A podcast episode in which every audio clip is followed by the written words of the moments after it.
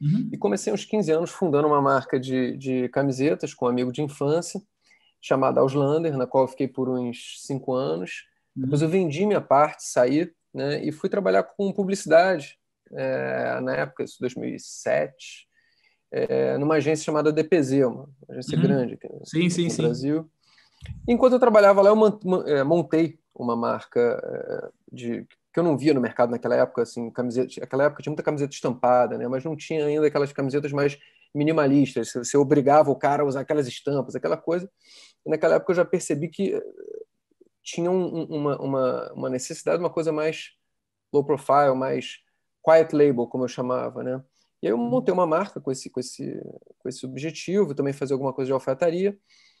E aí, no meio disso, conheci o, já conheci o Rony o Nandão, né, da, de anos atrás, da época de Auslander, a gente se esbarrava nos, nos, nas salas de espera dos fornecedores, né? Então, a gente já se conhecia, e aí é, é, o Rony viu, né, me viu, viu essa minha marca nas, nas que eu comecei a revender para as mesmas multimarcas que a reserva, e ele me ligou um dia e falou, pô, Pedrão, vamos tocar esse negócio junto? Uhum. Eu falei, pô, é, não sei, tô, tô, tocando isso como um side job, né? Tô aqui na, na agência e tal.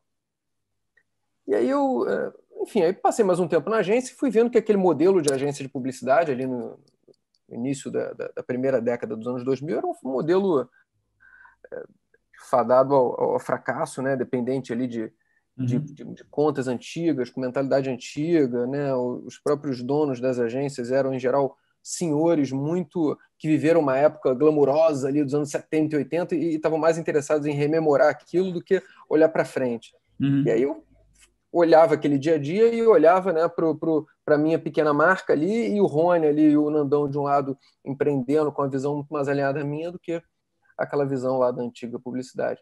Então acabou, acabou que um dia eu, eu, eu pedi demissão, liguei para o Rony, tá de pé esse convite, tá, chega aí, vamos nessa. Uhum. E a uhum. gente fez, fez um acordo ali rapidamente e eu comecei, eu entrei na reserva assim, no ano de 2009, tem 11 anos isso, levando né, uma marca ali para dentro, que a gente operou ali durante um tempo, acho que uns dois, três anos, e eu acabei sendo depois aproveitado em, em, na verdade foi até um certo embrião ali de, de, algumas coisas bacanas que a gente acabou fazendo na reserva e por isso eu acabei sendo aproveitado na própria reserva e fui fazendo diversas coisas nesses é, 11 anos ali dentro, né?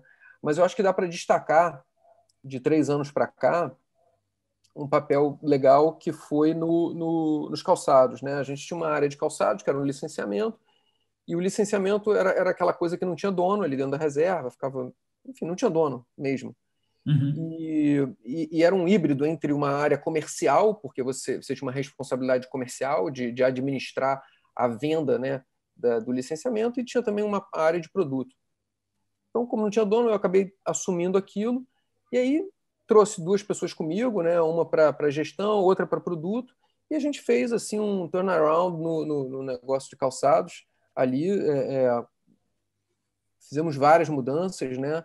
É, no produto, na qualidade do produto, começamos a lançar é, hits, né? a gente começou a chamar, primeiro a gente começou a chamar os calçados.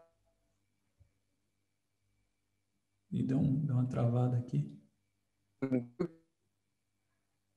RSV 223, RSV 207, umas coisas assim. A gente passou a chamar eles por nome. Né? Tá, posso pedir só Nel... É, Pedro, posso pedir só para você repetir uma parte? Tá, tá dando uma. Tra... Ah, já sei. É, você claro. falou dos calçados, deu uma travada exatamente na hora que você falou dos calçados. Bom, os, então, estava é, falando dos calçados. A gente, é, acho que um dos papéis mais bacanas ali que eu exerci foi de três anos para cá, uhum. na gestão da área de licenciamentos, que engloba tá, calçados. Beleza. A gente acabou até abrindo algumas outras na sequência. É, e os calçados era aquela coisa meio filho de ninguém, porque era um licenciamento, então não estava debaixo da, da, área de estilo, não estava debaixo da área de, de, de revenda, uhum. é, porque era um licenciamento e tal. Eu peguei aquilo, montei uma equipe e a gente fez um turnaround nesse negócio e passando a chamar os calçados em vez de números, os calçados tinham número, era RSV, que é o RSV, 2 243, por aí vai. A gente começou a tratar, a reduzir o mix entre si começou a dar nome aos bois, né, aos calçados, literalmente, aos tênis. E fazia com muito carinho, né, com muito carinho, com, com, com realmente levando o propósito da reserva, que é cuidar, emocionar e surpreender, a gente levou isso é, é, é, é, muito a sério e começou a fazer tudo com muito carinho. E os calçados começaram a, foram uma consequência disso. Então a gente aí trouxe o Nel, né, que foi o primeiro calçado de neoprene né, é, do Brasil, de, isso em 2017. Depois viemos com Astral, depois viemos com Hero, que é o calçado é, um dos mais vendidos da reserva hoje, Canvas, né, então diversos calçados super bacanas que a gente que fizeram toda a diferença aí no, no negócio e, e fizeram com que a gente passasse a ter um share de 12% da, da, da venda da reserva passou a ser calçado. Super legal. Deixa eu já pegar esse gancho antes da gente entrar em e-commerce e tal, porque eu acho que é, essa história do empreendedorismo, acho que ela é super relevante. Você entrou na reserva, é, quantos, quantos colaboradores tinha, cara? Cara, quando eu entrei na reserva, eram sete lojas e colaboradores em escritório, eu diria que algo como 30, um pouco mais, até uns tá. 30 talvez. Pequeno ainda, entre aspas. Ainda. Era um escritório, era um escritório recém-inaugurado em Copacabana, que era assim, era escritório e CD ao mesmo tempo. Uhum. É, era, era uma loucura. Aí depois deixou de ser o CD, o centro de distribuição. E aí o escritório cresceu um pouquinho, foi para 50 pessoas, talvez. E, enfim, tá, isso é assim, você é, você entrou na reserva por causa da assim, o que, que, o que te motivava muito, porque assim, eu estou fazendo um paralelo com o Mariano, que também é um cara de uma visão é, incrível, né? É, e foi muito a visão, foi muito a visão do Rony que te cativava assim, que falava, pô, vamos lá, vamos lá. Foi, foi basicamente você olhar para as pessoas, para os fundadores, para quem está no negócio, né? Ali o Rony e o Nandão naquele início você conversar com as pessoas, né, olho no olho, sentir que os valores são alinhados, conversa de novo, sentiu de novo, conversa uma terceira vez, pô, você começa a confirmar que aquelas pessoas têm valores né, e pensamentos de longo prazo muito alinhados com o teu. Né? Então você fala, pô, tá aí gente com quem eu quero, com quem eu topo dividir meu dia a dia, com quem eu topo dividir é, né, a luta diária, né? Porque é uma luta diária, né? Os momentos bons e ruins. Então, sim, eu acho que primeiro você, você pensa muito no quem são as pessoas com quem você tá, quer estar tá dividindo o teu, teu dia a dia, né? Ah, perfeito, muito bom, cara. Com, acho que totalmente alinhado com você. Fala um pouco sobre a visão assim dos assets que vocês construíram com a, com a reserva ao longo desses anos, é, desde que você entrou, desde, desde sempre. É uma, cara, a reserva tem tantas iniciativas. Desculpa te interromper, mas é um, é um, isso é um, virou um monstro, né? É incrível assim. É, é, muito bonita a história, é muito inspiradora. Como brasileiro, né, escutando, eu passei a, a, escutar mais de vocês, inclusive durante a pandemia, que eu comecei a ler e aprender mesmo, né? Uhum. É, acho assim, a, a, reserva, na verdade, ela é uma ela é uma marca que, que sempre teve uma força muito grande de comunicação, né? Eu acho que está no DNA dela é, que, que, as marcas, na verdade, elas se assemelham a seus donos. A grande verdade é essa, né? E a, e a, e a, e a, a reserva ela é, né, ela é o Rony, de certa maneira, né, no, no, que diz respeito ao DNA dela. E o Rony é um cara hipercomunicativo, simpático, né? Então, um cara bom de trato, bom de falar, e, e é natural que a reserva fosse uma extensão disso. Né? Então, a loja, quando, ela, quando a loja nasceu, ela foi uma, uma extensão do que é o Rony, né? Veio o Fabinho, que também é um cara parecido com o Rony nesse aspecto, né? Um cara expansivo, brincalhão, né, que você vira amigo logo assim nos primeiros 10 uhum. minutos. E, e, o Fabinho foi o cara que setou o que a gente chama hoje de experiência reserva uhum. ali no salão, né, no, no, uhum. salão de vendas. Né, da música, o tratamento, o cara chegar, você oferecer uma cerveja, um café, é, não olhar o consumidor ou o cliente como uma carteira, olhar uhum. ele como um amigo, né, como uma pessoa que está ali você receber ele como se ele estivesse em casa, você receber, e aí, quer uma cerveja, quer um café e tal, ele olha tudo, se não gostar, tudo bem, volta outro dia ou não volta, mas você não olhar ele como uma carteira, você olhar ele como realmente uma pessoa e um amigo, né, de, de, de, de peito aberto. Então, acho que isso foi, assim, um, um diferencial da reserva ali há, sei lá, 12, 13 anos atrás, e é hoje, curiosamente, já pegando aqui um, fazendo um salto aqui para a digitalidade, é hoje um dos maiores desafios nossos, é levar para o digital toda essa experiência que acho que a gente conseguiu fazer muito bem sucedidamente no, no, no ambiente físico. Perfeito. E, e, cara, com relação a, mas assim, ainda explorando um pouco mais esse negócio dos assets, né, que vocês construíram com a, com a marca, tipo, vocês têm várias iniciativas, então, Perfeito. você compra um, é, uma comida, você doa um prato, eh, perdão, é, você compra uma roupa, você doa Isso. um prato, você tem, é, eu vi é, ontem, estava estudando mais também, com a relação da plataforma que vocês estão ajudando microempreendedores agora, não é uma coisa que as pessoas podem ter sua loja própria, eu não lembro, tem a ver com a digitalização.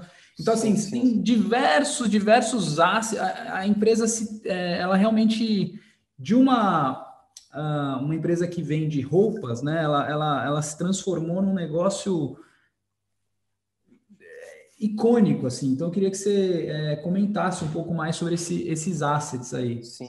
Cara, vou, vou tentar falar rapidinho de alguns, né? Você mencionou um P5P.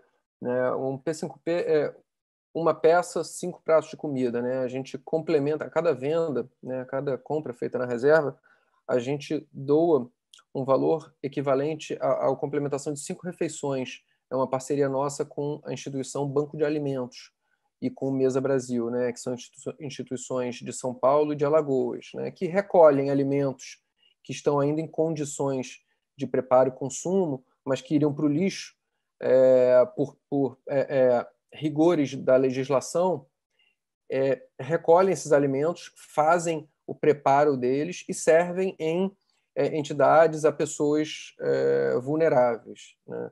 Então, um, é um, projeto muito bacana, começou em 2016 e a gente já doou cerca de 40 milhões de refeições de lá para cá. Né? Esse é um dos projetos, a gente pode até falar um pouquinho mais dele na frente.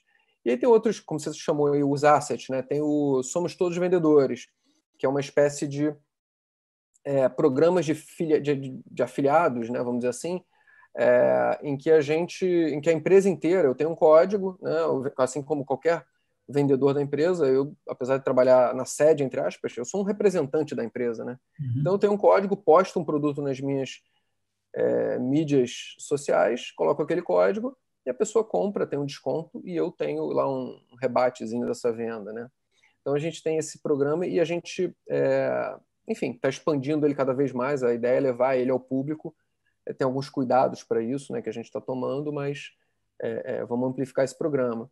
E tem outras coisas. Tem o loja de bairro, que a gente transforma uma loja de bairro numa loja, lá, por exemplo, a loja de Ipanema, para você entregar mais rapidamente para uma cliente que está em Ipanema e, e comprou pelo e-commerce, por exemplo, um produto, em vez daquilo sair do nosso CD, sai da loja de Ipanema, Perfeito. se tiver aquele produto lá. Uma cliente que está em São Paulo, né? Em vez de esperar o tempo de sair do nosso CD, o produto que ela comprou, sai dali da loja dos Jardins, que é do lado da casa dela. Então, o produto que ela comprou no e-commerce pode chegar em duas horas, três horas na casa dela.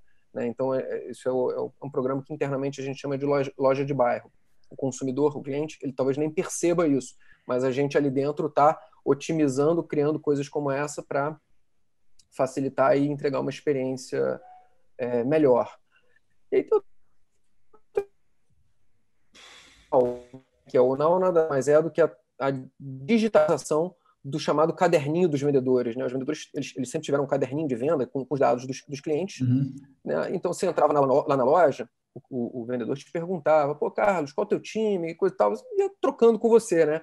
E aquilo tudo virava é, dado para ele não esquecer quem você era. Né? Pô, o Carlos é flamenguista, o Carlos vai à praia, fim de semana, o hobby dele é surfar, o, enfim, né? Uhum. Ajudava ele a saber quem você era. Depois, quando ele falava, você voltava lá, ele sabia quem você era, ou te ligava, coisa e tal. A gente digitalizou tudo isso desde o início, né? E, e o nome disso chama-se Now. Então, isso vira um. Sinal. Sinal. Não, Now. Now de agora. Não, né? não, perfeito. Now. E então isso é uma base de dados monumental que a gente vai alimentando, digitalizando, que nos ajudou muito, inclusive na pandemia, né? Porque uhum. os vendedores puderam e podem ainda se alimentar dela para ligar para os clientes, né, saber como estão e eventualmente acontecer uma venda ou outra é, é, com esse com essa base de dados. Teve também muito lá atrás a gente criou um dos assets bacanas foi o REPA. REPA são as iniciais de reposição instantânea, em que a gente deixava o CD preenchido e as lojas relativamente pouco abastecidas, mas monitoradas, e você ia o tempo inteiro, você tinha caminhões levando para as lojas, é, é, levando e trazendo das lojas os, os excedentes, né, o que tivesse demais naquela loja e o que tivesse faltando. Então você tinha uma inteligência que estava uhum. o tempo inteiro otimizando os estoques daquelas lojas. Né? Te dar um exemplo: uma determinada loja, é, você colocou lá uma quantidade X de bermudas. Aquela, aquelas bermudas não vendem muito naquela loja, mas vendem uhum. muito na loja Y. Sim. Então no REPA, você rapidamente identifica isso, faz essa troca, traz de um lugar, leva para o outro. Então a gente adotou isso já também há mais de 10 anos. É, entre outros, podia aqui ficar falando mais uns, uns cinco ou seis produtos ou assets desses que a gente criou ao longo do tempo, mas tem o Faça Você, é, o Neo Studio, enfim, várias coisas bacanas. Cara, é incrível. Deixa eu te perguntar uma coisa que está dentro da cultura de vocês. Como é que vocês é, trazem essas, essas inspirações de falar, sei lá, você trouxe uma otimização da Amazon, que você vê que é uma parada de logística, e você traz para dentro da companhia. Como é que vocês fazem isso? É, de onde saem essas ideias? Cara, Como vocês organizam isso? É semanalmente? É, é, tem comitê? Ou alguém traz uma ideia, fala, cara, eu, eu li isso aqui, fui para os Estados Unidos, ou realmente vi, fui lá para o Ceará, os caras têm um jeito interessante de fazer o um negócio, a gente não tá. Não, meus pais são cearenses, por isso que eu falei de Ceará. Uhum, os caras têm um jeito hiper legal de, de otimizar lá como é que leva coco, a gente não está pensando é, dessa eu forma. Eu acho que desde, desde o início, assim, quando você entra na reserva, você já percebe que ela é uma empresa, ela é uma empresa assim diferente né? ela é um pouco caótica ou caórtica, como se fala, né? e ela tem uma inquietude uhum. que, que meio que propicia isso. Então, as pessoas que estão ali dentro, elas percebem que elas, que, que cara, é um ambiente que está constantemente em transformação. Não é um ambiente é, é, é, estável. Né? Uhum. Que a estabilidade não é a reserva o lugar, né? Assim é bem é bem claro isso. E aí, quando você entra num ambiente desse, você automaticamente é, é, é, é instado a, a, a, propor novas coisas. Claro que muitas vêm né, da, próprio Rony, né, que é um cara assim genial e está ali o tempo inteiro alimentando, mas todo mundo na empresa está tendo ideias bacanas e é estimulado a ter ideias bacanas. Isso está na cultura. Né? Tem o, a gente tem um programa que eu Bota na Vitrine, em que a pessoa que tem que faz ou tem uma ideia, uma ação interessante, ela recebe vários tipos de reconhecimento internos, é, enfim, tem, tem, tem várias coisas. É, por exemplo, fazendo um, um, um, paralelo agora, a gente tinha um prêmio, a gente tem, na verdade, um prêmio semestral de encantamento. Né? O vendedor, né, o cara ali do, do salão que fizer a história mais incrível, mais incrível ah, com algum cliente, ele ganha 20 mil reais. Acho que no, no semestre passado era 20 mil reais. Não sei se nesse semestre vai ser esse valor. Então você te, começa a ter histórias fantásticas de clientes com a reserva uhum. construídas por esses por, por, pelos vendedores. E, e, isso é reconhecido, né? reconhecido publicamente na, na, na, na nossa convenção lá com mais de, enfim, mais de 2 mil pessoas. Bacana, bacana. É... Renato, bora lá. Você que é o, o cara especialista em e-commerce. Cara, eu estou aqui feliz de ver né, tanta inovação de uma vez, transformação digital. Eu até cheguei a ver é, algumas lives com, com, de vocês, inclusive com o Alfredo, né? Na época da pandemia foi, foi bem polêmico, eu cheguei é, até a ficar assustado. Vocês fizeram um shift rápido, né? Vocês é, colocaram o e-commerce em primeiro lugar em tempo recorde, achei isso muito interessante. É, e eu, essa loja de bairro, esse, esse, esse projeto de vocês, é uma coisa que eu tento muito incentivar os meus clientes a fazer, né? Shipping from Store, né? que a gente conhece. Você ganha um lead time logístico incrível, você consegue é, entregar, por exemplo, no caso de vocês, em duas horas, isso realmente é impressionante, né? E, e, até uma lógica, né? Sei lá, se, se a pessoa consegue sair da casa dela e encontrar uma loja minha em uma hora, em 40 minutos, em 15 minutos, por que eu não consigo mandar um produto para casa dela em 15 minutos, né? Então, é, é, é, é, bem interessante. Só que RP, eu não sei é, como vocês estão de estrutura, etc., mas lida muito com, com ruptura, né? Esse, esse é um dos argumentos quando eu tento é, levar essa ideia para o pessoal, eu falo, cara, por que, que você não faz isso? é, eles falam, ah, mas é a ruptura, como é que eu lido? Vocês têm muito problema nisso? Só, só para entender, fiquei, fiquei, preocupado com essa, com essa questão. Achei a ideia incrível, mas essa preocupação sempre tem, né? Porque normalmente estoque, estoque não bate né? da, da, da loja física com RP, né? Então essa, essa é uma, uma preocupação. Tem muita ruptura, não? É tranquilo? O que você acha não, desse... Não, não, a gente, a gente, não, não tem, não tem uma ruptura ali de, é, oscila, né, de acordo com a época, claro que em ocasiões como Black Friday e coisas assim, você tem, você tem problemas maiores, né? Mas uma uhum. coisa também interessante, né, Renato, que é o seguinte, é, que eu acho que acaba sendo até um antídoto para a ruptura em um dos, dos produtos mais vendidos nossos. É, a categoria mais vendida né, é a camiseta. E aí, a gente, alguns anos atrás, 2014, alguma coisa assim, 2000, é, 2013, 2014, a gente começou a comprar máquinas de impressão de camiseta, as famosas DTG, né, que imprimem diretamente, são, são, são máquinas da Epson, tem também a Cornet, que é, um, é uma israelense, que imprimem diretamente sobre tecido. Por que, que eu estou falando isso? Uma situação que geraria ruptura, né, por exemplo, no, no nosso produto mais vendido, você acaba remediando com isso. Uhum. Porque você vendeu lá 50 camisetas de uma determinada estampa, você não tem aquela estampa dentro de casa, mas você imprime ela. Né? Então, o que a gente, na verdade, no, no quesito camiseta, o que a gente precisa ter é a camiseta pronta, não necessariamente estampada. Né? Então, a gente conseguiu, de certa forma, uma uma solução interessante para administrar a ruptura de, de, dessa categoria, né? que a gente chama de o, o camiseta sob demanda. Incrível. É, uma pergunta também que não dá para. Cara, eu, eu, achei bem inovador, na verdade, porque você, você produz se precisar, né? Basicamente é. na loja para resolver o problema.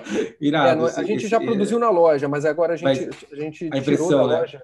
É, a gente tirou, construiu uma. Porque a gente também foi aumentando a quantidade de, de impressoras, e aí a gente uh, montou uma espécie, um pequeno parque gráfico, vamos chamar assim, com impressoras, e aí a gente produz centralizado e, e, e manda para a pessoa. Cara, incrível. É, uma, uma pergunta que eu queria fazer, é, já que a gente já está no, no mês praticamente do, do Black Friday, é como que vocês se organizam né, para a parte não de, de venda em si, né, que é, isso todo, todo mundo se prepara né, com previsão do forecast, mas o pessoal esquece, por exemplo, ah, eu quero vender no dia do Black Friday o equivalente a um mês de faturamento ou 15 dias de faturamento. E aí, quando você faz isso, e obviamente, se você dá uma, se você faz uma promoção realmente forte, você vende para caramba, você, se você vende 15 dias, você aumenta 15 vezes a quantidade de tickets. Você aumenta 15 vezes a tua estrutura de saque. Você aumenta 15 vezes o teu warehouse logístico, né?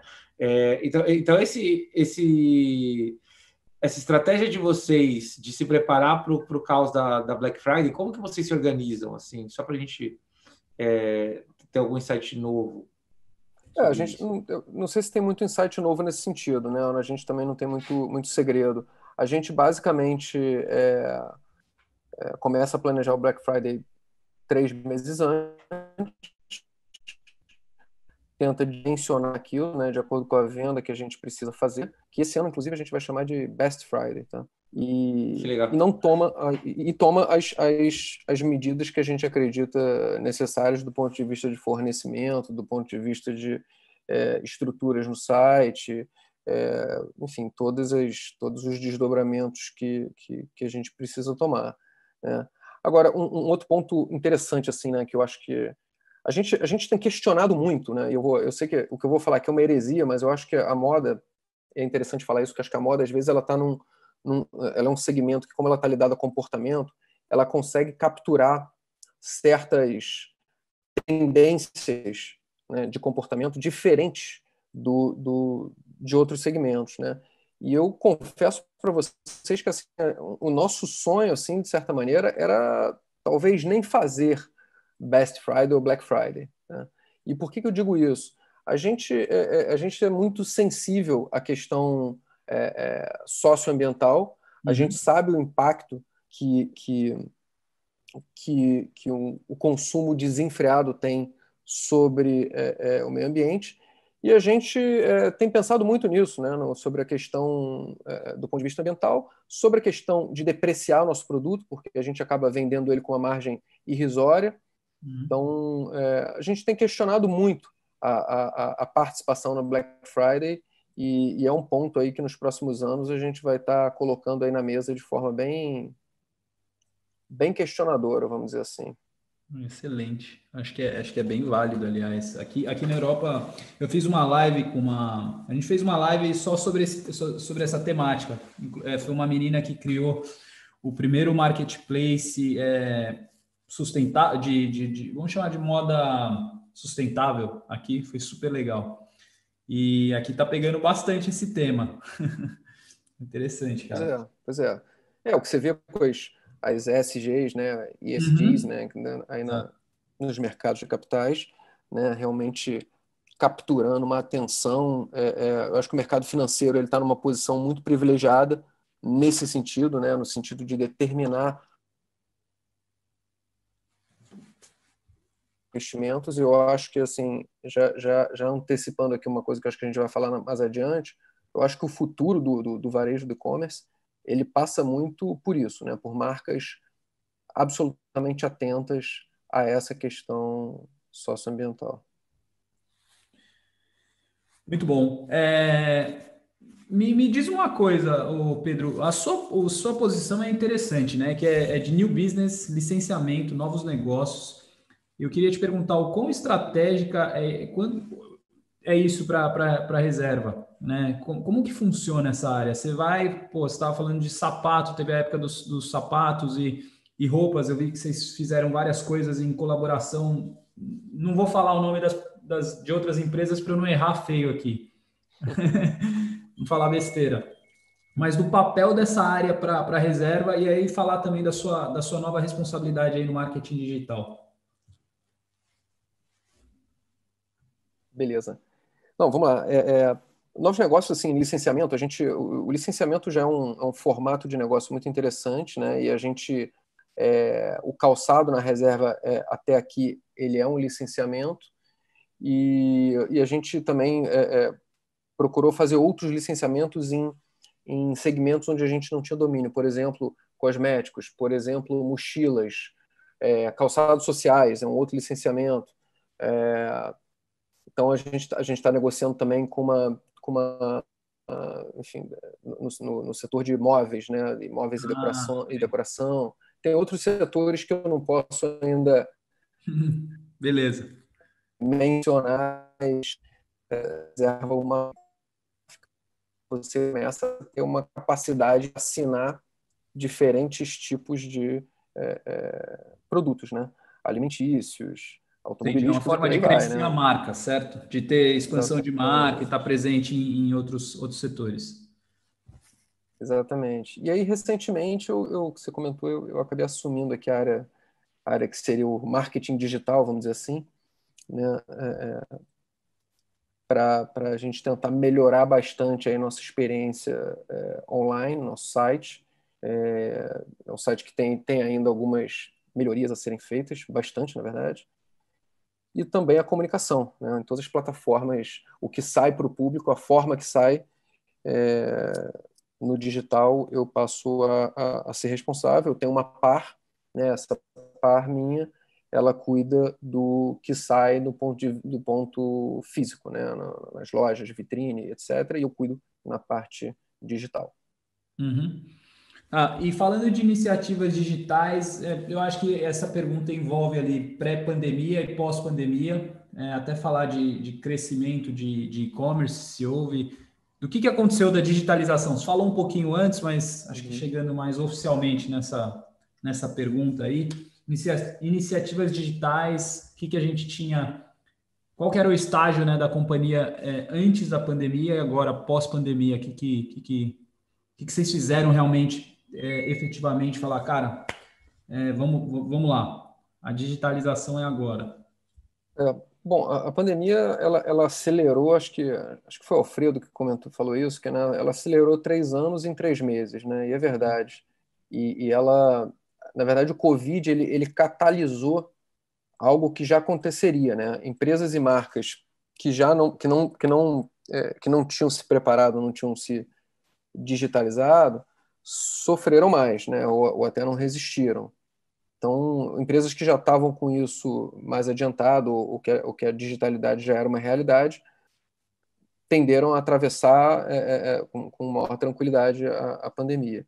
É claro que no nosso caso, né, que, que a gente tinha uma quantidade de lojas boa e um percentual da nossa receita muito ainda dependente do ponto físico, é, num primeiro momento foi um choque, né, porque é, além das lojas fechadas, toda aquela incerteza ali daqueles primeiros três meses trouxe muita insegurança e, e, e isso mexeu é, no padrão de consumo né, das famílias, naturalmente. Né.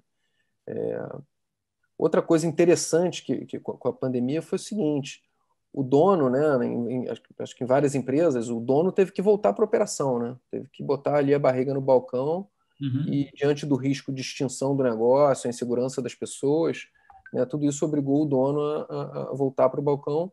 E empresas em que, os, como a reserva, em que os donos né, já faziam parte da operação, isso foi muito natural. Né? Então, uhum. pô, o Rony, o Nandão, Zé, o Jaime, que são né, os, os, nossos principais diretores e sócios, já viviam na operação, não eram, não eram caras distantes.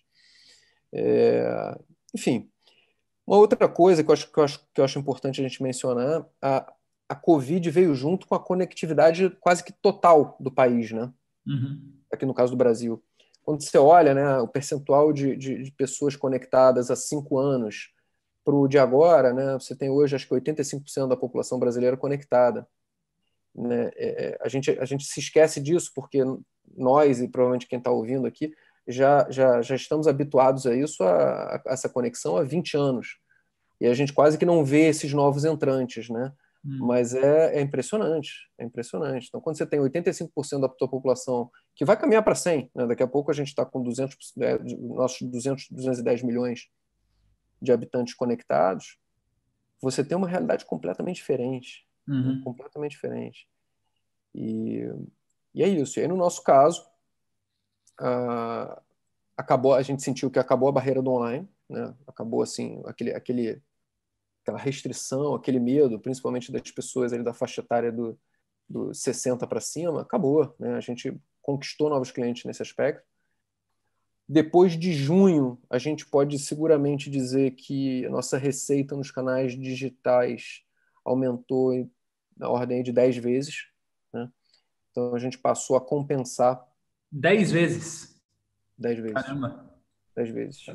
É, nosso, nosso agosto e setembro foi, foi até um pouco mais que 10 vezes maior do que o do ano passado no, no e-commerce, nos canais digitais.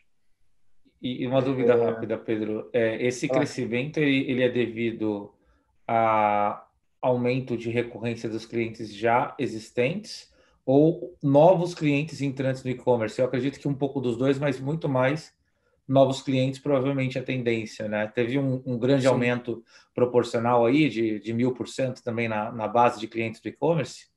Novos entrantes?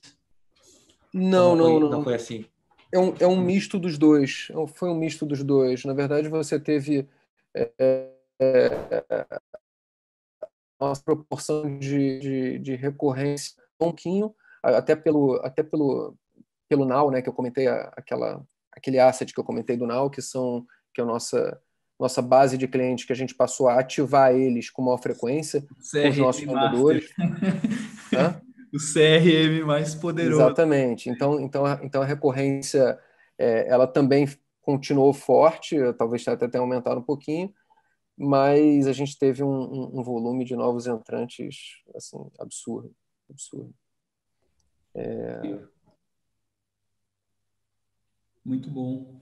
É, cara, assim, é, com relação a, a, a mudanças, eu, é, eu, eu, acho essa história do, do Now é, hiper interessante, porque como é que vocês. É, já, a, a, companhia já começou digital com a questão do, desse CRM, ou era um caderno e vocês foram fazendo isso ao longo dos anos? Eu vi essa live do Rony com o Mariano, ele falou: todo mundo é vendedor e não sei o que lá. É incrível, é, tem que ser isso mesmo, né? não tem que ter vergonha para sobreviver. Mas é, é, essa história de, desse CRM, de vocês saberem, é, terem essa base de dados do, dos clientes, como é que foi? Porque isso é muito importante para vocês, né? Me, me, me, me, parece. Sim. Sim. Ah, literalmente era um caderno, né? Cada, cada vendedor tinha o seu caderno uhum. e, e, anotava, né? Como no exemplo que eu dei, os dados dos clientes. E de tempos em tempos, a gente percebeu que aquilo ali era, um, era de fato um asset da empresa, né? É, e aí a gente viu a necessidade de digitalizar aquilo para que aquilo realmente não se perdesse, né? É, e, de fato virasse um asset da empresa e não algo no papel que o vendedor podia sair da empresa, levar e coisa e tal. Então, rapidamente a gente percebeu e foi digitalizando isso. É, que eu me lembre, isso esse processo começou, é, isso já no início, sim, Carlos, provavelmente ali por volta de 2012, uhum. é, que começou a digitalização disso. Incrível. É. E, e, hoje são qual que é a base? Você pode abrir? Não, isso Não. É, tem algumas informações que a gente, tá. que a gente, a gente pergunta. Ainda, e ainda mais nesse momento em que a gente acabou de. A gente, ah, bom, enfim, nesse, nesse momento atual de, de, de que a gente está da, da, Enfim, que você está acompanhando aí e sim. que a gente não. É, tá, não, tá certo. Tem que ser mais calmo. Uma, uma, um dos tópicos que eu queria bater contigo, eu sempre falo, é o desafio tecnológico, né? Para as grandes corporações hoje. Por exemplo, é, a gente, é, é, como consultoria de desenvolvimento de software, nós temos um software similar, né, que é um software de gestão de representantes de vendas e afiliados, que é um negócio bem complexo de fazer, né? E a gente demorou para fazer isso, inclusive na pandemia, não saiu assim no instalar de dedos. Isso que eu achei interessante, porque não é nada trivial construir uma solução dessa em meio à pandemia, no meio do pânico, né? Eu, queria saber, assim, que, que, tipo de problemas, desafios, se vocês já tinham um pedaço disso pronto, quem, quem que inventou esse treco aí dentro, se foi equipe, se foi equipe interna, se vocês contrataram gente, só para ter uma ideia mesmo de como que isso ficou pronto, cara, que botar o time para vender pelo e-commerce não, não é um negócio trivial, né? Eu, eu senti na é, pele cara. isso, senti na pele um monte de gente me pedindo, eu tive que fazer, mas não sai no estalar de dedos, entendeu? Então, isso eu achei, achei muito interessante essa velocidade. Realmente, quando a gente estava fazendo, eu falei, ó, reserva tá indo nesse caminho. Eu tinha visto lá nas lives, falei, tá vendo, pessoal? Tem que fazer. Irado. Mas é, é queria entender esse lado de vocês aí. Quanto, quanto, quanto desafiador foi construir isso, cara? Não, é bizarro, assim, foi, é, e aí eu acho que tá, tá, tá, na, tá no exemplo da, lá da liderança, né, que de você, na crise, não adianta ficar choramingando ali, né? A gente, a gente realmente é, partiu para soluções, para encontrar soluções, porque a gente percebeu que, que a sobrevivência estava em jogo, né? É, e aí, assim, a gente tem, por exemplo, um diretor de varejo, que é o Fabinho, que, é, que eu comentei, que né, foi o cara que setou ali a experiência do, do, do, varejo lá atrás com a, com a Camila, no salão de vendas. Esse, ele foi o cara que é, basicamente transformou parte da força dele, que passou a ficar em casa, né, a força de vendas dele passou a ficar em casa, essa força de vendas passou a vender pelo site. Né, uhum. E passou a usar a base recorrente que você mencionou, né, e a base do Now. Então essa turma pegava, é, ele, aí o Fabinho seria a melhor pessoa para explicar isso, né? Ele fez uma lógica de agendas, né? Uhum. Em que você, em que o, em que o Now distribuía, distribui ainda para cada um desses vendedores uma agenda para ele ligar durante o dia, né? é, com alguns cuidados, para que o mesmo cliente, para que o Carlos, né, é, o Renato, não sejam, recebam telefonemas com menos, um intervalo menor do que, por exemplo, três, quatro meses, né? Senão fica ah. uma coisa realmente. Né? Mas são telefonemas educados e tal, não é aquela coisa telemarketing, nada disso. é. e... Não, mas é, é, incrível, porque se vocês não fizessem isso e liberassem a base de qualquer forma, uma pessoa ia receber 7, 8 telefonemas por dia, né? Então, pois isso é. foi, uma, foi, foi, foi, uma estratégia bem, bem inteligente, né? De, e organizada, cara. Parabéns. E você e, sabe, e, e, tem uma outra coisa legal, Renato, que a gente, um dos assets que, eu, que, que é bom comentar nessa tua pergunta, que é o que também nasceu lá atrás, lá atrás, junto com, com o Nau, que é o chamado reservado. O reservado é o seguinte, é uma mala que a gente, o, o, o o vendedor ou o gerente, né, lá atrás, ele levava para a loja do cliente, né, ele sabia o que, que um determinado cliente mais gostava, ele montava uma mala de roupas com várias coisas legais, deixava na casa daquele cliente, o cliente experimentava e o que ele queria ele ficava, e o que ele não queria o vendedor passava dois, três dias depois e buscava. Né? Então a gente já, já fazia isso lá atrás, desde 2009, né? desde sete, cinco lojas já fazia isso. E na crise isso também foi muito valioso, porque os clientes que não queriam né, é, sair de casa, ou não podiam sair de casa, e, e, e, os vendedores que também não podiam, a gente dava um jeito de, de a mala chegar até a casa do cliente e depois fazia o acerto. Né? Então o reservado funcionou lindamente né, no, na pandemia. Esse, esse modelo hoje vocês têm pelo e-commerce também? Se a pessoa quiser é, utilizar. Porque eu já, eu já vi algumas operações de moda que tem uma estratégia similar, provavelmente copiaram de vocês, que é uhum. mandar uma mala de roupa na casa do, do cliente e a logística reversa, na verdade, vai ao teu favor, né? É, Cara, tá aqui é. um monte de coisa do teu tamanho, você devolve o que você não quer ficar, né? É, isso, isso, já existe no e-commerce, essa opção, se alguém quiser é. contratar esse, esse, um pouquinho. esse serviço, é, né? Sim, sim. Na verdade, a gente está tá melhorando esse produto no, no e-commerce, né? O e-commerce tem uma vantagem é, acho que foi eu que caí. É, você está aí, Carlos? Eu estou aqui, eu estou aqui. Ah, então tá. Então deve ter tido algum probleminha de conexão na, na opção do Pedro, mas. Eu até tirei minha câmera aqui para. Ver se ele volta. Se, se, tiver como deixar o link fácil para ele lá. É... Eu, eu dei para ele, eu mandei pelo WhatsApp. Ah, direto. Então, beleza. Então ele já volta. Tranquilo. Oi, pessoal. Ah, voltou? Oi, Pedro. Beleza. Voltou. Voltei. Ótimo.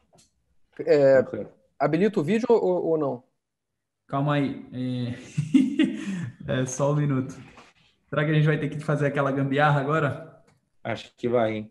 Acho Meu medo vai. é cair tua live. Se você passar para ele, a live cair no YouTube. Não acontece, não? Peraí, peraí, que a gente arruma, então. Peraí. É, bom, ó, Pedro, você vai virar o, o, é, o, o host Beleza? Boa. Boa. Legal. Já pedindo desculpas aí a galera. Tranquilo, tranquilo. É tudo editável.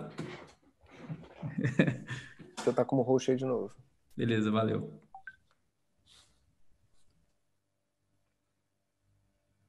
Pô, é, Renato... Você estava falando, Pedro, sobre esse, esse modelo de entrega de vocês, né? O reservado no e-commerce. E aí, nesse momento, quando você explicou que tinha algumas melhorias para fazer, mas o e-commerce tem algumas vantagens, exatamente nessa hora caiu, tá? Perfeito. É, a gente está melhorando esse sistema do reservado no e-commerce. Agora, o e-commerce tem uma vantagem em relação a isso, é, e a gente vai começar a dar troca até 60 dias, que é isso, né? O consumidor ele pode fazer uma compra e com uma troca em até 60 dias, ele pode fazer uma compra é, até para experimentar, testar e devolver. Então, é por isso que a gente também ainda não, não conseguiu implementar. E é tanta ideia, é tanta coisa para fazer que, Cara, que é, tem que botar um é. pipeline é, aí de coisas. 60 dias é emocionante, né? Por exemplo, quem acho que todo mundo está no e-commerce, quem não leu deve ler, né? A loja de tudo, né? que é a história da, da Amazon. E o Jeff ele sempre prezou que os produtos deveriam ser devolvidos em 30, né? pelo menos 30 dias. Né? Aqui no Brasil a gente tem o CDC que respalda o consumidor para sete dias, né? E vocês estão além do, do Jeff, né? Nesse caso. Então a, a devolução em 60, né? Acho que isso. Ainda não estamos, ainda não estamos. É, vamos, é... vamos entrar já já. Estou dando um spoiler. Ah, mas é, mas é muito, é muito exemplar, cara. Você está realmente, você está genuinamente colocando o cliente em primeiro lugar. Eu, e, e, assim, uma coisa que é incrível empresas que a gente traz aqui né, para o podcast, que normalmente são caras líderes de mercado, caras que são é, referências, né? Esse é um ponto em comum de todos, né? Tem que ser genuinamente é, centralizado no cliente, cara. Isso é muito legal, muito legal mesmo. Ô, ô Pedro, fala um pouco da, da, Assim, eu te escrevi aquela pergunta sobre vocês têm multimarca, vocês têm loja própria, vocês têm é, franquia. E como que o digital entra nisso? Como, como gerir isso, cara, de uma forma a ninguém se matar, manter a cultura, comissões, como é, como é que é? Eu acho é, interessante. Cara, acho que a, Acho que essa, essa é uma pergunta para o Rony, né? Porque no final o, é, CEO é, é, é, o cara que vai responder como, como administrar, né, cara, a quantidade de lojas, franquias, multimarcas, uhum. é, licenciamento, é, é, é, assim, né? No fundo, no fundo, a gente tem uma mandala que é o seguinte: não importa tanto, é o cliente no centro. Né? Uhum. Se você, que é o que o Renato também acabou de falar, se você tiver o pensamento no cliente, né, é, não importa tanto se ele comprou numa loja da reserva ou numa franquia, ele não tem nem que perceber que aquilo é uma franquia ou que é uma reserva, uma uhum. reserva loja própria nossa. Né? Isso é um problema nosso interno para gente, a gente resolver. Agora, é, respondendo um pouco mais especificamente a sua pergunta, né? É, cada canal desse tem um líder, né? tem, um, tem um gestor. É, e acho que desde o, desde o, início, é, em, você entra na reserva, você percebe que, cara, tem que dar a mão um para o outro, tem que ir junto, o cliente está no centro e não pode ter aquela disputa ali, né, meio, até meio arcaica, de um determinado gestor, não, essa venda é minha, não, essa venda não é tua. Não existe mais isso. Não existe essa venda é minha. Não existe. Essa venda é da reserva. Né? Não pode ter aquele, aquele gestor comercial que tem essa, que é aquele maníaco por, por fazer a venda. Não dá, né? É, é time solidário. Então, quando você, quando você parte desse pressuposto que é um time solidário, que o que importa é o cliente no centro, e ao entorno do cliente, no entorno do cliente você tem o site, você tem uma multimarca, você tem uma loja, seja ela franquia ou própria, e você tem outros tantos pontos de contato, que ainda vão surgir muitos aí pelo caminho, você tem as redes sociais, você... não importa, não importa, né? você tem um cliente ali no meio. Então, é, é... E, aí você, e aí você tem um propósito né, que, que dá sentido a essa, a essa a esse cliente no meio da mandala, que é o cuidar, emocionar e surpreender todos os dias, que eu acho que ajuda muito. Né? Eu falo muito isso, assim, você, tá, você trabalha, por exemplo, no saque da reserva, você está na dúvida se um cliente está reclamando de um, por exemplo, sei lá, de um relógio nosso que soltou o pino. Cara, nem discute com ele. Uhum. Troca o relógio, pega o antigo, Uh, o que a maioria das empresas faz é, ah, não, bota o relógio para ser analisado durante 30 dias e talvez na E nisso o cliente ficou sem relógio. Troca o relógio. Aí, se você genuinamente quer cuidar, emocionar e surpreender, resolve o problema do cliente. Dá um relógio novo para ele e, e, é, é, e pega o dele antigo e aí você vai discutir, você vai discutir com o teu fornecedor. É, só, é, só tem ganho, né? Porque o cara vai ficar Exatamente. satisfeito, vai te gerar um marketing positivo, vai ficar felizão. Exato. O lifetime é, value. Lifetime value. Lifetime value. Pois é. Uhum. Vai, vai crescer, vai crescer pra caramba o lifetime value, ele vai ficar feliz, vai comprar com vocês de novo, porque vai saber que quando der problema vai ser bem atendido e vai indicar, né? Isso. Vai trazer quem é próximo dele para vocês também. É difícil de mensurar, né? não é simples de mensurar isso, mas a gente sabe que se você é bem atendido, você indica, né? Para isso que tem os NPS da vida. Mas, e a quantidade, é... Renato, uma, coisa assim, a quantidade de, de, de, mal intencionados que tem nisso, né? Assim, é, é pouca. Sempre uhum. quando o pessoal fica preocupado, é pouco. O cara que realmente quer fazer, que quer é, é, é enganar a empresa, que tá. E, e porque, até porque se fizer isso de forma costumeira, a gente acaba percebendo e aí também. Exato. Mas não... Lá vem o cara que troca o relógio semanalmente aqui. É, exatamente. Coloca ele no Black Book lá. o, o Now Black deve ter. é legal. E aí, fulano, veio trocar o relógio? Não, você tem o relógio até porque é um item mais caro, né? Assim, mas, pô, camiseta, outras coisas. Quando, quando chega em mim alguma situação dessa, eu falo, pô, gente, cuidar emocionar e surpreender troca, ou dá um vale, se não tiver o mesmo produto, dá um vale no valor daquele produto pro cara imediatamente, nem pergunta muito, cara. É, no questions asked, tipo, dá e vamos nessa, vida que segue. Muito bom, muito bom, muito bom. Meu, a gente já está aqui, ó, é, Renato, é, é, bem no final, é, para amarrar, tem duas, né? Tem a sobre a Ares e a reserva Sinergia, que eu uhum. tinha colocado para você, o que você puder comentar, Pedro. Mas acho claro. que é interessante, né? É, Sem dúvida. Duas empresas que são bem icônicas, a Arezo gigantesca aí. Eu acho que é, tem, tem dois pontos aí também, porque o primeiro ponto é assim: é, a marca pessoal do Rony, ela, ela tem uma impressão muito forte na, na companhia, né? É, e eu, eu, particularmente, eu acredito muito é, que empresas, elas nascem de, de marcas pessoais e personalidades e valores e princípios e isso transborda para o resto todo. É, aí do ponto cultural, é, como isso se manter, né? É, com uma companhia agora com é, Arezo e Co, não é? Agora que virou? É, é a, R, e Co. A R e Co.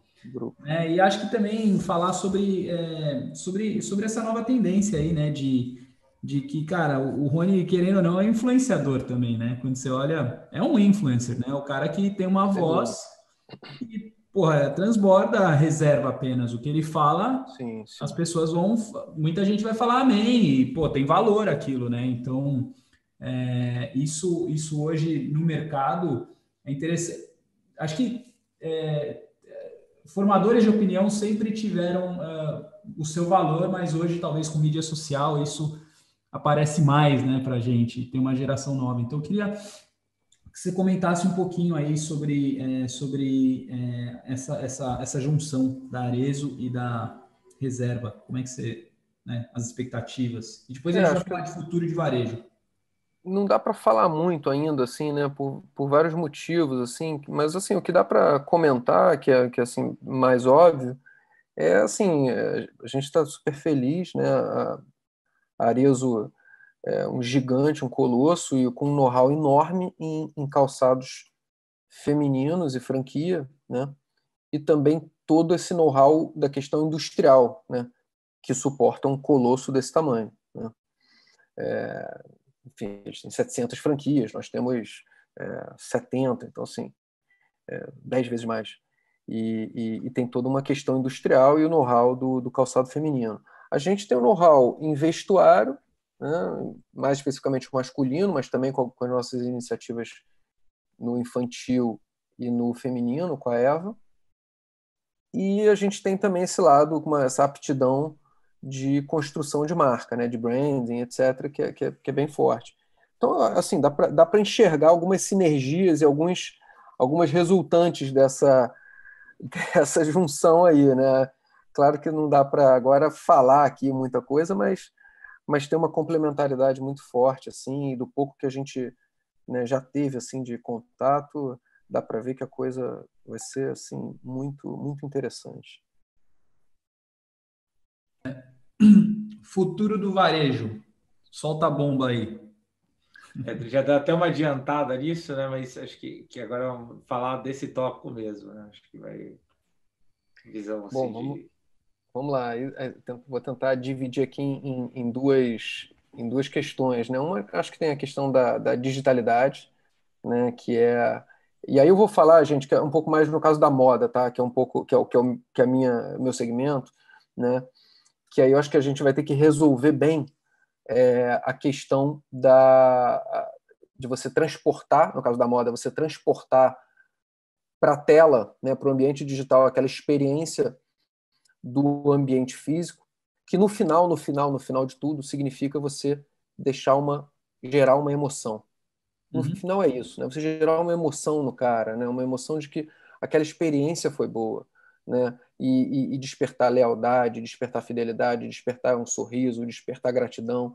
A gente tem que conseguir isso na tela, né? É uma, a experiência para jornada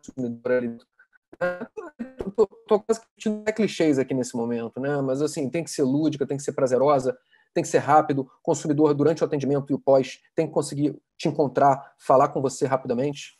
É, enfim, tudo isso é, é, é, tem que a gente tem que solucionar isso cada vez melhor aí na digitalidade. O outro ponto é diminuir cada vez mais o tempo de entrega, né? Seja através dessas lojas de bairro e iniciativas logísticas, é, mas a gente também tem que olhar muito, muito para a logística. Né? O marketing, nesse momento, é, é, é tem que olhar para a logística, para entregas rápidas e, e, e etc. Né? É, destacaria também um outro aspecto interessante, evento até do meu lado aqui de, de, design. A gente vai ter um desafio cada vez maior de, de montar interfaces bacanas, boas de navegação, para telas largas, né, telas curvas largas, e para esse bichinho aqui, né, para o mobile. Parece é, trivial, mas não é, né? Porque até então a gente vinha, não, vamos fazer uma coisa responsiva. Vai começar a ser mais difícil você fazer um, um, um bicho responsivo para uma telinha pequenininha vertical e uma tela wide horizontal curva, né, que a gente vai começar a ver daqui nos próximos anos. Entre outras coisas que você vai ver, né, é, na TV e por aí vai. Então, você, tal, que eu prevejo é que a gente, você vai, de fato, o time de desenvolvimento, talvez, também quero ouvir vocês aí nesse aspecto, começar a ter que se debruçar na questão de interface com, é, é, é com essa, essa atenção para as diferenças, né, de, de, de tamanho principalmente e proporção. Super é. complexo, cara. Não, não, é nada trivial. Fazer a responsividade bem feita hoje em dia, mobile first, já é um grande desafio, né? Você, você pega uma tela muito menor, que ela tem que ter as principais informações ali, e dela se desdobra a tela maior, né? Como que você vai fazer o mobile first no futuro que live commerce vai ser comum, né? E também vai ter interação, por exemplo, no e-commerce. Um live commerce, o cara tem que começar e fechar a compra na mesma tela, né, que ele está assistindo aquilo. Ele não pode sair, ele não pode desviar a atenção. Tá lá o, o cozinheiro, ele está comprando a panela ao mesmo tempo, né? Ou então tá lá é, o desfile de moda e ele está comprando é, uma blusa ou algo assim. Ele não pode deixar de ver e fechar a compra, né? Então, além de tudo, talvez sejam novas tecnologias e plataformas, né? Que integradas junto com a responsividade. Então, é, é é, é, muito interessante essa visão aí, cara. Você, você, você tem esse uma... background, né? Você tem esse background de, é. de, de design, né? De, de, Pois é, e uma coisa interessante, Renato, você acabou de falar, que é o seguinte: na reserva, vou, vou aqui comentar um, um, bastidor, a gente, num erro, acabou, acabou acertando para o que eu estou falando aqui, que eu acho que é uma visão de futuro, né?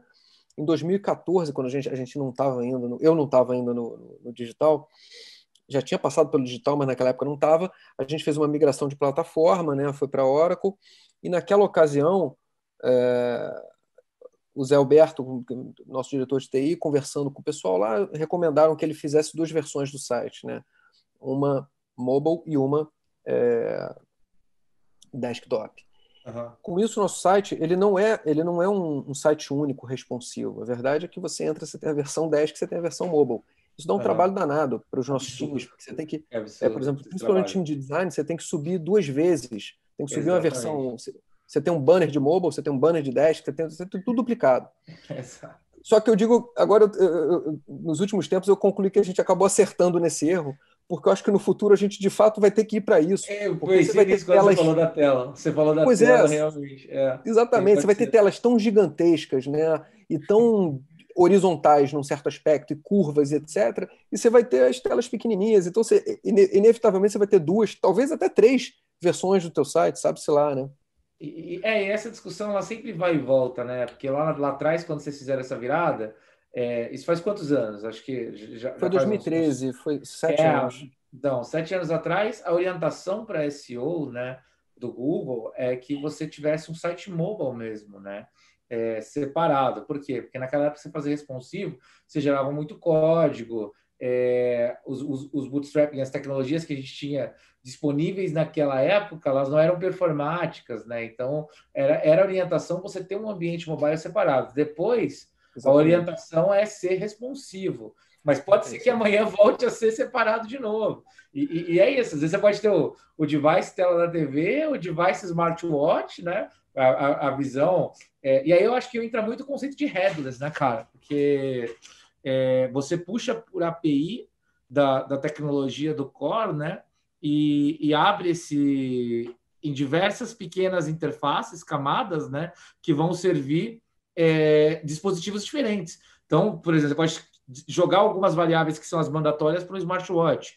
Para o smartphone, não. Você vai jogar o, o, o mobile first provavelmente vai ser um, ainda vai continuar sendo o dispositivo de maior é, é, receita e número de visitas, né? Vai, é, vai. E, e, aí talvez vai ter o dispositivo TV, tela curva, esse, é, é, é, essa, essa, essa visão aí eu achei muito interessante. E talvez esse, esse conceito headless, né? Separar a instância de CMS da plataforma, construir fora isso, ganhe mais força, né? Muito, muito é. interessante. Uma coisa que a gente percebe, que também curioso, é que o mobile, ele, a, a, nossa receita vinda de mobile, ela cresce muito no fim de semana. Né? Hoje eu diria que a nossa receita de mobile é 62, um pouco mais, por cento. Uhum. E nos Legal, fins de semana ela, ela, ela vai a 75 até mais. É porque o pessoal que compra no trabalho compra de casa, provavelmente, né? Pois é, pois é. o pessoal liga menos o computador e tal, tá em casa no fim de semana, quer tá, tá em movimento, tá no celular e tal. Uhum. Legal pra caramba. Olha, eu queria te agradecer muito, Pedro. Isso foi incrível. Muito obrigado. É muito conhecimento. Obrigado a você, Carlos. Obrigado, Renato. Obrigado, obrigado. Super bacana. É... Então, pessoal, esse foi o Pedro Cardoso, reserva. É, hoje, como é que eu posso falar? Arezo Co? É... Me corrige. É. AR e Co, né? O grupo AR, é. AR e Co. Né? AR e Co. Pedro é sempre responsável aí por, é, pelo licenciamento e novos negócios na, na reserva, agora com marketing digital também. Então, mais uma vez, eu queria agradecê-lo. E com relação às coisas mais práticas, a gente está fazendo uh, várias entrevistas. Eu, a minha expectativa é de que no próximo mês a gente já comece com as edições e comece a lançar isso aí. É, então, a gente quer ter um monte de coisas preparadas já para ir lançando de uma vez, tá? Só para gerenciar as expectativas. Então, mais uma vez, cara, muito obrigado. Prazer te conhecer virtualmente. É, foi incrível, super bacana. Obrigado a você pela oportunidade. Depois vamos tem, temos que alongar esse papo aí, Carlos e Renato. Prazerzão, obrigado. Valeu. Muito feliz aí. Todo, todo podcast eu aprendo, esse aqui eu aprendi pra caramba. Fico muito feliz de muita informação nova. Ver os gigantes aí é, mostrando como inovar, como botar o cliente em primeiro lugar. Fico emocionado de, desse, desses podcasts, irado. Muito bom. Valeu, gente. Boa noite, é, boa tarde aí para vocês, né? Não sei o que. Obrigado. É, aqui é boa tarde. Um abraço. Tchau, tchau. Valeu.